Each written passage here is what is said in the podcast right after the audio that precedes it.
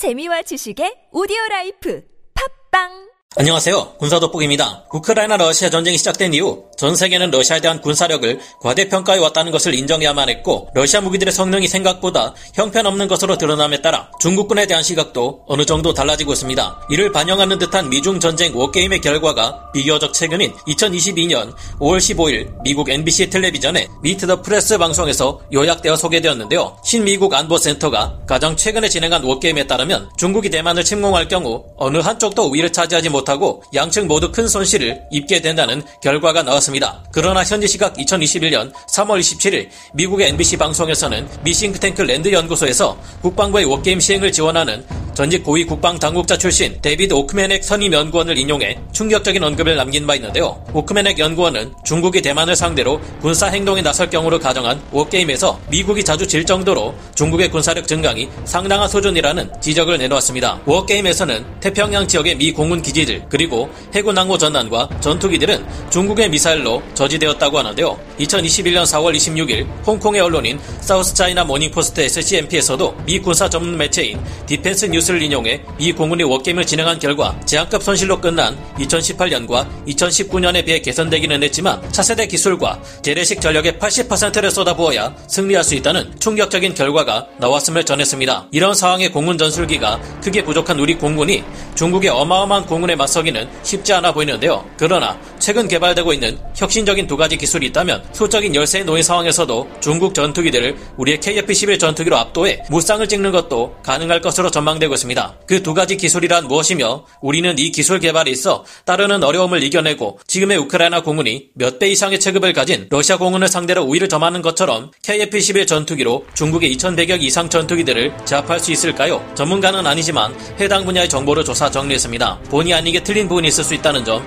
양해해 주시면 감사하겠습니다. 앞서 말씀드린 것처럼 미 공군과 미 해군은 갈수록 군사력을 현대화시키는 동시에 대규모로 증강시키는 중국군을 대만 인근이라는 한정적인 구역에서 제압하는 것이 어려워지고 있으며 갈수록 동맹국들의 전력을 활용해 중국을 상대하려는 현재 미국 바이든 정부의 대응을 볼 때 우리 대한민국 또한 이 전쟁에 개입할 수밖에 없을 것이 예상됩니다. 이를 증명하듯 마크 에스퍼 전 미 국방장관은 현지 시각 7월 13일 중국과 대만 사이의 충돌이 발생해 미국이 개입할 경우 일본과 한국이 어떤 방식으로든 개입하지 않는 상황은 상상하기 힘들다는 반응을 보였습니다. 중국과 북한의 연합 육군이야 세계 3위에 해당하는 강력한 우리 육군이 막아낼 수 있지만 서해 코앞에서 중국의 전술기들 수백 기가 날아들 수 있다는 점이 문제입니다. 우리 공군 기지들의 방호 특성상 중국군의 탄도미사일만으로 마비시키기는 어렵지만 문제는 중국의 경우 2,100여 기가 넘는 전술기를 가지고 있어 이를 동원해 제공권을 확실히 장악하려 들 수 있다는 것인데요. 이에 대비해 우리는 20대 F-35 스텔스 전투기를 더 도입하려 하고 있고 120여 대의 KF-21 전투기를 양산하며 59대 F-15K 전투기들과 160여 대의 KF-16 전투기를 비롯한 수백 대의 전술기들로 맞대응하려 하고 있습니다. 하지만 문제는 그래도 심각하게 부족한 전술기들의 숫자들입니다. 오래전인 2014년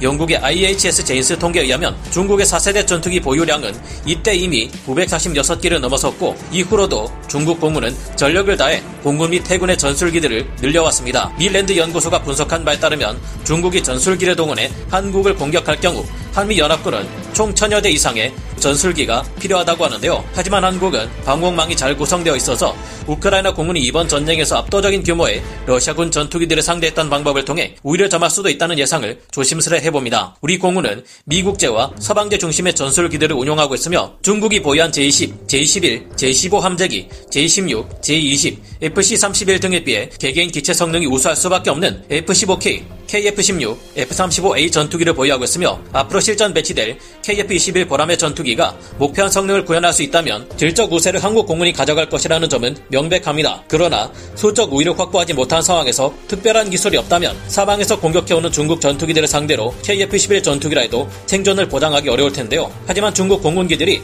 KF-11 전투기를 조준하는 것조차 어렵게 만들 수 있다면 상황은 다를 겁니다. 지난 2월 8일 파이낸셜 뉴스 등의 국내 언론 보도에 따르면 연세대학교 기계 기계공학부 한재원 교수 연구팀이 레이저 및 열 영상, 밀리미터파 레이더를 이용해 유도되는 다양한 미사일 및 무기들의 공격을 회피할 수 있는 첨단 다중 분광 스텔스 소재를 세계 최초로 개발했다고 밝혔는데요. 이 연구팀이 개발한 소재는 가시광선에서 위장색을 구현해 시각적으로 포착이 어렵게 만들고 공대공 미사일과 같은 유도 무기가 목표물을 추적할 때 사용하는 밀리미터파 레이더나 다양한 파장의 광을 흡수하거나 반사해버리는 복합 기능을 가지고 있다고 밝혀졌습니다. 이 연구에서 제안한 스텔스 소재는 plasmonic 메타물질 구조를 이용해 공대공 미사일의 유도에 사용되는 레이저광을 완전히 흡수하는 표면을 제작함으로써 미사일을 유도하는 산란광의 발생을 억제하는데요. 또한 이 소재는 마이크로, 나노 금속 구조를 활용해 표적에서 방출되는 특정 적외선 분광을 최대한 억제해 적외선 추적 방식의 공대공 미사일의 검출기에 탐지되는 신호를 대폭 줄입니다. 또한 이 소재는 최근에 개발된 첨단 유도 무기에서 목표물을 추적하는 데 널리 사용되는 밀리미터파 레이더 파장을 흡수해버려 밀리미터파로 유도되는 대공 미사일 등을 회피할 수 있습니다. 쉽게 말해 이 신소재가 우리의 KF-21 전투기에 적용된다면 중국 전투기들은 밀리미터파 레이더로 유도되는 미사일, 적외선으로 유도되는 미사일, 레이저로 유도되는 미사일 어떤 것으로도 KF-21 전투기를 조준할 수 없게 된다는 말입니다. 이 다중파장 스텔스 소재 연구 결과는 광학 분야의 세계적인 국제학술지인 첨단 광학 소재 온라인판에 지난 1월 25일과 1월 20일 연달아 게재되었고 관련 기술에 대해 다수의 국내외 특허를 출원한 상태인데요. 최근에 영화 탑건 매버릭을 보신 분들은 더 크게 와닿으시겠지만 격렬한 근접 공중전 상황에서 기관포만으로 적기 뒤를 잡아 격추시킨다는 것은 거의 불가능에 가까운 일입니다. 그래서 이 다중파장 스텔스 소재를 성공적으로 KF-21 전투기에 적용시킬 수만 있다면 수적 열세에도 불구하고 한국 공군의 KF-21 전투기가 중국 전투기들을 상대로 무쌍을 찍는 것도 가능할 것으로 조심스레 추측해봅니다. 또한 중국 전투기들의 수적 우위를 제압할 수 있을 만한 특별한 체계를 우리 또한 개발 중인데 KF-21 블록 3 전투기를 5.5세대 전투기로 만들어줄 유무인 복합 전투 체계입니다. 미국의 정통 군사 전문지인 The War Zone의 7월 5일자 기사인 South Korea Readies Its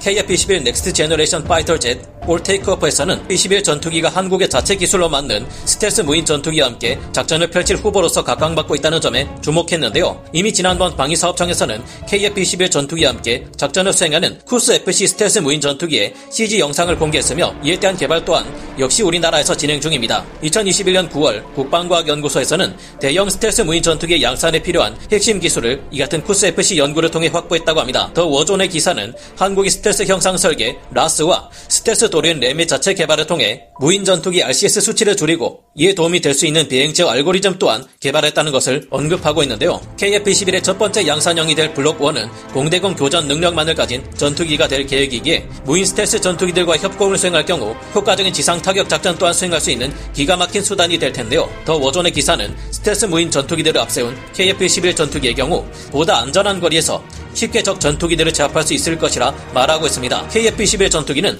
중국 전술기들보다 더욱 강력한 성능을 가진 AESA 레이더 그리고 적외선 탐색 및 추적 장비인 IRST pod 등으로 더 먼 곳에서 적기를 탐지하고 세계 최강의 미사일로 평가받는 장거리 공대공 미사일 중 하나인 미티어 미사일로 안전하게 적기들을 처리할 수 있을 것이라 말하고 있습니다. 하지만 스텔스 무인 전투기들을 대동할 경우 KF-21은 자체 레이더를 꺼버리고 전파 침묵을 유지한 채 전술 데이터 링크로 연결된 무인기들의 센서를 통해 목표물에 대한 정보를 얻어 타격할 수 있을 것이라 War Zone의 기사는 내다보고 있는데요. 이 같은 전술은 KF-21이 블록3 개량을 통해 완전한 5세대 스텔스 전투기가 될 경우 더욱 치명적인 능력이 될 것입니다. 이 같은 KF-21의 막강한 장점들은 분명 중국 공군기들의 수적 우위를 상쇄할 수 있는 강력한 장점임에는 틀림없습니다. 하지만 문제는 이 기술들을 KF-21에 적용해 실제 작전에서 효과를 발휘할 수 있도록 만드는 데는 아직까지 적지 않은 시간과 연구 개발 노력이 필요하다는 것인데요. 다중 분광 스텔스 소재는 메타 물질의 일종으로 여겨지고 있는데 문제는 이런 메타 물질들 중 연구에서 혁신적인 효과를 보여준 것들은 많지만 이를 양산하고 실제 전투기에 적용하는데 성공한 것들이 거의 없다는 것입니다. 공중에서 초음속으로 비행하는 전투기의 표면은 극한의 고온과 저온, 습기, 기압 등에 노출되는 것을 모두 버틸 수 있어야 하는데 이를 메타 물질이 모두 버텨내도록 하는 것이 쉽지 않다는 이야기인데요. 게다가 계속해서 유도 무기들의 센서들도 더욱 정밀해지고 발달하고 있으며 새로운 방식의 유도 방식이 나올 경우 적 전투기들이 계속해서 KF-21 전투기를 조준할 수 없게 만들기 위해서는 새로운 소재의 개발이 또다시 이어져야 할 테니 이 같은 연구는 앞으로도 계속되어야 할 것으로 보입니다. 무인 전투기들과의 협동 작전 군사 작전 역시 더 많은 노력이 필요할 것입니다. 적어도 무인기 시장에서 중국은 약자 입장이 아니며 6세대 전투기의 개발을 선언할 만큼 중국 또한 유무인 전투 체계 개발에 적극적이기 때문인데요. 특히 중국은 노후된 J7이나 Q5 같은 무인화된 구식 전투기들을 먼저 대규모로 출격시켜 대만군의 최신형 전투기들과 방공 미사를 소모시킨 후 최신형 전투기들이 출격해 결정타를 가는 전술을 구사할 예정이기에 이에 대응해 한국이 유무인 전투 체계를 개발하는 것은 반드시 필요한 일로 받아들여지고 있습니다. 물론 러시아뿐만 아니라 중국의 무기 체계들 역시 적지 않은 것들이 많은 문제를 드러내고 있는 만큼 예상보다는 중국의 전투기들을 상대하기가 쉬울 수도 있을 겁니다. 제20 전투기들의 경우 비가 오면 아예 뜨지 못한다는 문제점이 유출을 통해 드러나기도 했으니까요. 우크라이나군이 하고 있는 것처럼 유사시 중국 전투기들을 한국의 방공망으로 유인해 지대공 미사일로 중국 전투기들을 격추시키는 것도 한 가지 방법이 될 것 같습니다. 그러나 언제나 그렇듯 적을 과소평가하는 일은 있어서는 안 되는 일이기에 적의 침공에서 살아남기 위해 필사적인 군사력 확보가 필요한 것이 지금의 시대라는 것은 틀림없는 사실인 듯합니다. 최근 미 싱크탱크인 CSIS 등이 분석한 바에 따르면 한국이 400대의 KF-11 전투기를 보유할 수 있다면 중국 공군에게조차 대응할 수 있을 것이라고 하는데요. 이번 달 첫 시험 비행을 진행하는 KF-11 보람의 전투기가 앞으로도 새로운 개량을 거듭하며 더욱 강한 전투기로서 거듭나고 수출을 통한 규모의 경제로 대규모의 KF-11이 우리 공군에 도입될 수 있기를 바라봅니다. 오늘 군사 돋보기 여기서 마치고요. 다음 시간에 다시 돌아오겠습니다. 감사합니다. 영상을 재밌게 보셨다면 구독, 좋아요, 알림 설정 부탁드리겠습니다.